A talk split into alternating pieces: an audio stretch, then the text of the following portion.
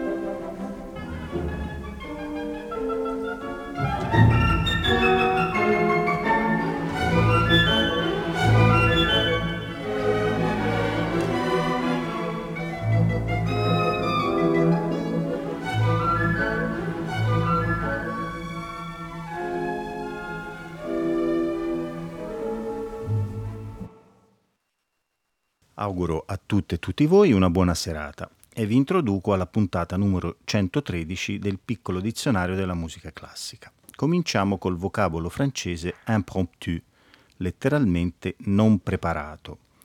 Esso indica un brano con carattere di improvvisazione, le cui forme spaziano dal lead al minuetto, dallo scherzo al tema con variazioni. Il suo momento storico fu l'Ottocento, quando L'impromptu fu sviluppato soprattutto in campo pianistico da Vorisek, Schubert, Schumann, Chopin, Liszt e poi Tchaikovsky, Dvorak, Fauré, Scriabin, Glazunov, Martucci, Wolf-Ferrari, Sibelius e Poulenc. Ho scelto di farvi ascoltare l'impromptu numero 3 in sol bemolle maggiore, opera 90 di 899 di Franz Schubert. È una delle sue pagine più ispirate, una miracolosa effusione di bellezza. Un'ampia melodia, tipo inno sacro, si snoda tranquilla su un accompagnamento di terzine che ricorda le arpe celesti. Al pianoforte è qui Radu Lupu.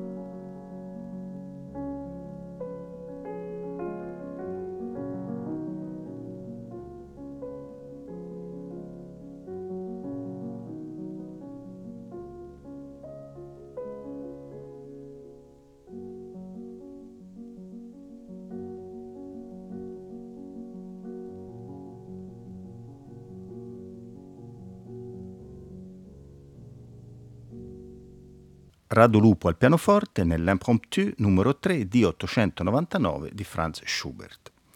Passiamo adesso al termine latino improperia. Nel rito cattolico gli improperia sono una serie di responsori, parte dell'azione liturgica della passione del Signore. Essi corrispondono ai rimproveri di Gesù Cristo contro il suo popolo, che malgrado tutti i favori concessi da Dio, a partire dalla liberazione dell'Egitto, si è reso responsabile della crocifissione. Il venerdì santo il canto dell'improperia è previsto nel corso dell'adorazione della croce. Ad ogni antifona solistica, in cui un episodio dell'Esodo viene messo in contrasto con uno della Passione, due cori alternati rispondono acclamando il Trisagion in lingua greca e latina. Ve ne propongo oggi una versione molto austera ed arcaica. È il primo improperio, Popule meus quid feci tibi, popolo mio cosa ti ho fatto, nell'esecuzione della nuova scuola gregoriana diretta da Alberto Turco.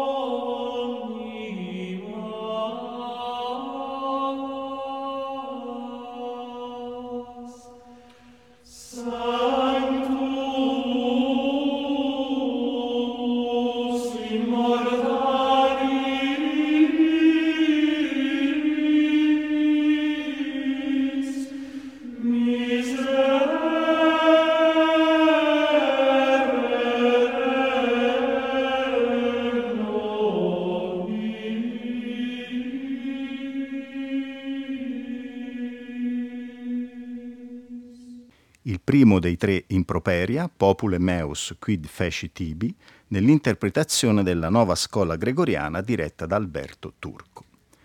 Siamo adesso giunti ai lemmi improvvisato e improvvisazione, assai importanti nella storia della musica. L'improvvisazione è un'attività estemporanea degli esecutori che suonano senza seguire uno spartito, formale o informale. Può essere libera, cioè priva di qualsiasi regola, o su schema, eseguita sulla base di regole abbastanza determinate. L'idea di improvvisazione è molto antica, assai presente nell'epoca che va dalle origini alla codifica gregoriana della musica sacra e molto usata in epoca rinascimentale nel 500-600, l'improvvisazione fu diffusa fino ai tempi di Bach, Mozart, Beethoven, quando si facevano vere e proprie gare di improvvisazione tra musicisti, anche celebri. Poi passò in secondo piano fino al jazz del Novecento, di cui parlerò al momento opportuno. Adesso vi faccio ascoltare un brano della Sinfonia improvvisata in Do maggiore di Antonio Vivaldi. È l'allegro introduttivo. Suonano Fabio Biondi ed Europa Galante.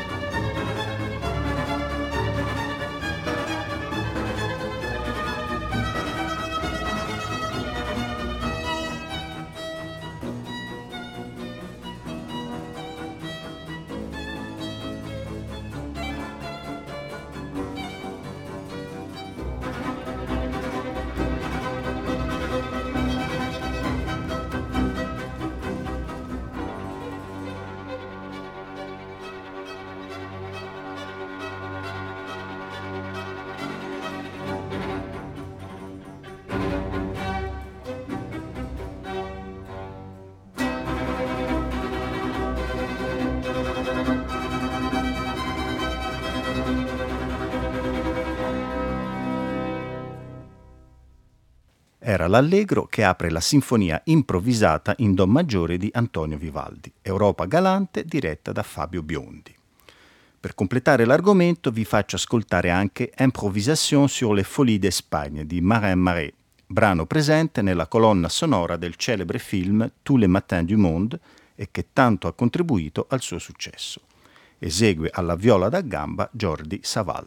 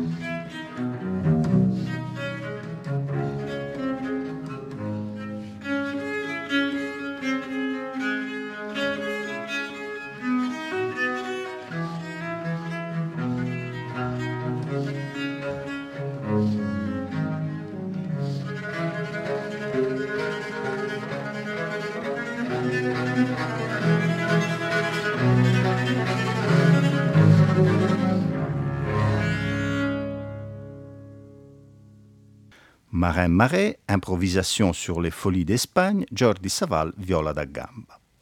La pagina successiva contiene la parola improvviso, termine che musicalmente assomiglia molto al francese impromptu che abbiamo esaminato poco fa. Il significato è praticamente lo stesso, quello di un brano non compiuto, non definito, uscito di getto subitaneamente dalla penna del compositore. Per darvene un esempio vi faccio ascoltare l'improvviso in Re minore per violino e pianoforte di Nino Rota, composto nel 1947. Lo eseguono Vadim Glutzman al violino e Angela Ioffi al pianoforte.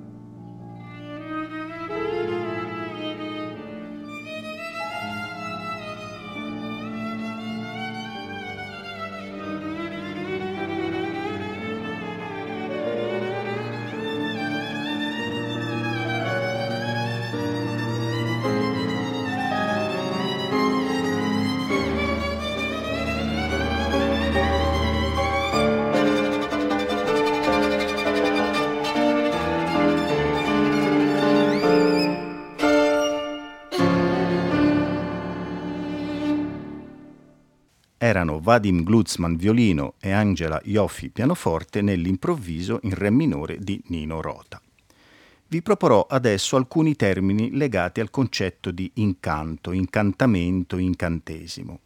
Non è difficile immaginare il legame che vi è tra la musica e la dimensione del rapimento, dell'estasi, del sogno. Anzi, spesso la musica ha proprio la funzione primaria di trasportarci in regioni incantate, dove il confine tra realtà e fantasia si fa sottilissimo.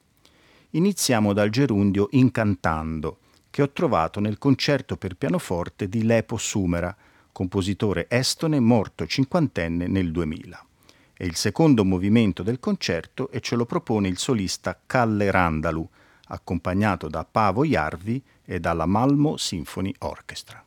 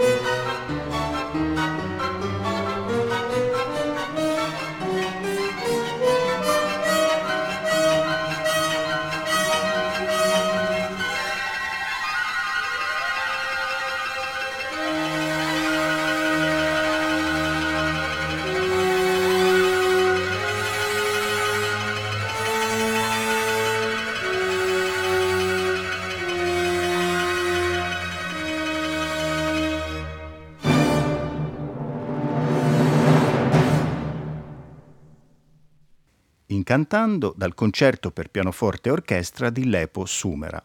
Paavo Jarvi e la Malmo Symphony Orchestra accompagnavano Calle Randalu al pianoforte.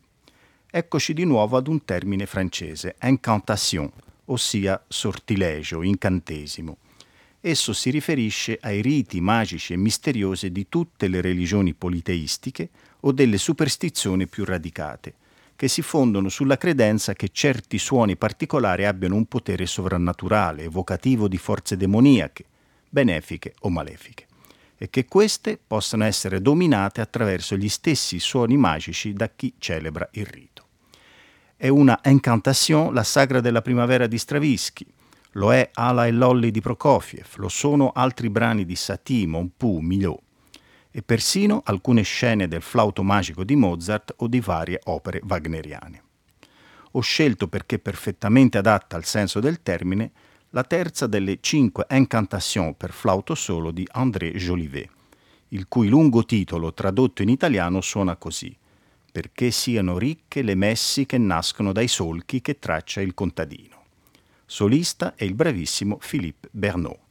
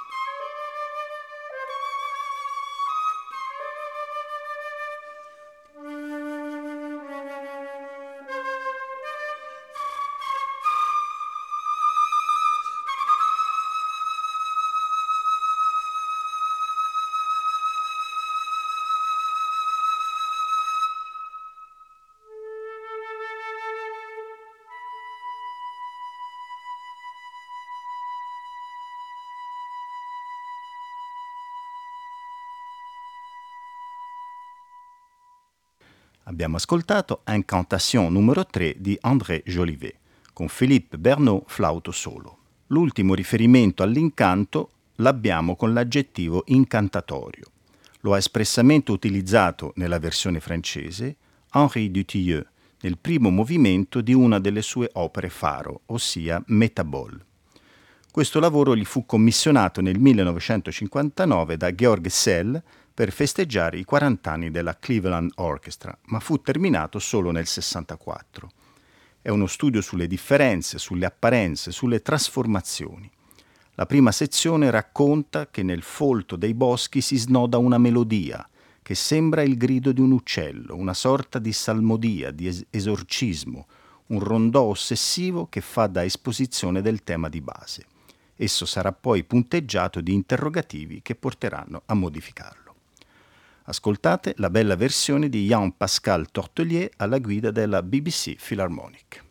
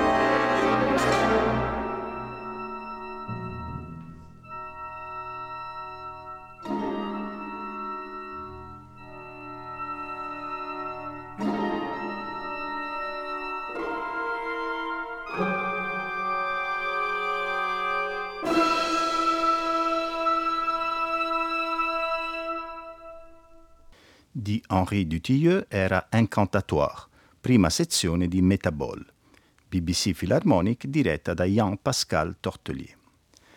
Cambiamo registro e passiamo all'avverbio incalzando. Qui la musica si fa più vibrante ed energica, pungolante. Un bell'esempio lo abbiamo in un brano chitarristico di Hans Werner Henze estratto da Royal Winter Music, una composizione dedicata ai celebri personaggi shakespeariani in cui si incontrano Riccardo III e Romeo, Ariel e Ophelia, Oberon e Lady Macbeth. Nel 76 Henze decise di cimentarsi in una sonata per chitarra dalle vaste proporzioni, iniziando un viaggio negli spazi inesplorati dello strumento. La sua musica sostanzia di volta in volta gli aspetti concreti e quelli onirici, descrive i personaggi nei loro caratteri teatrali e psicologici, racconta le vicende tragicomiche, la passione e la rabbia, l'amore e l'odio, ma anche i desideri irrisolti e i pensieri inespressi. La raccolta inizia con il ritratto di Sir Andrew Aguichick, personaggio della commedia La dodicesima notte. Il brano è indicato in partitura come marcia non troppo funebre, sempre incalzando. Chitarra solista Franz Halas.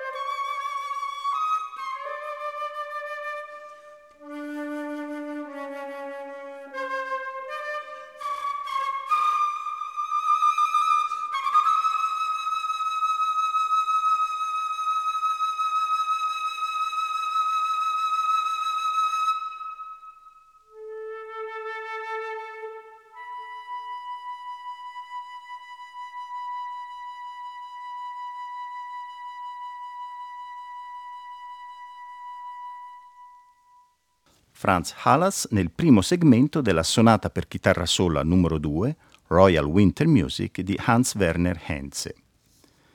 A chiusura della trasmissione collochiamo l'aggettivo incalzante.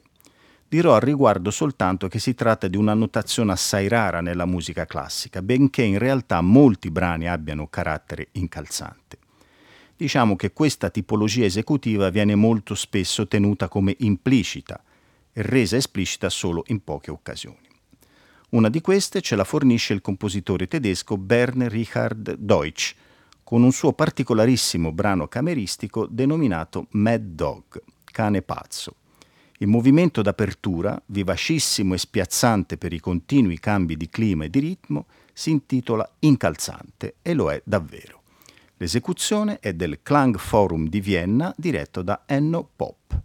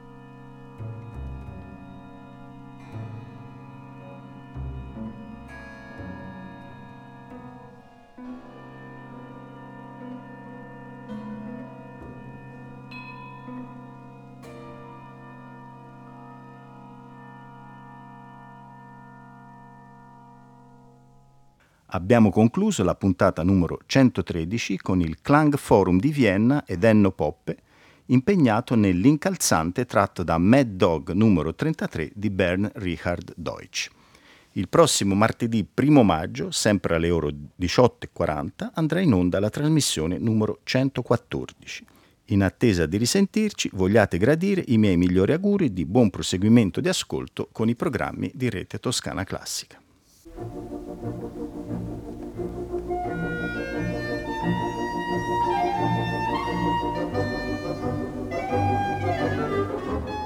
Abbiamo trasmesso Piccolo dizionario della musica classica a cura di Claudio Martini.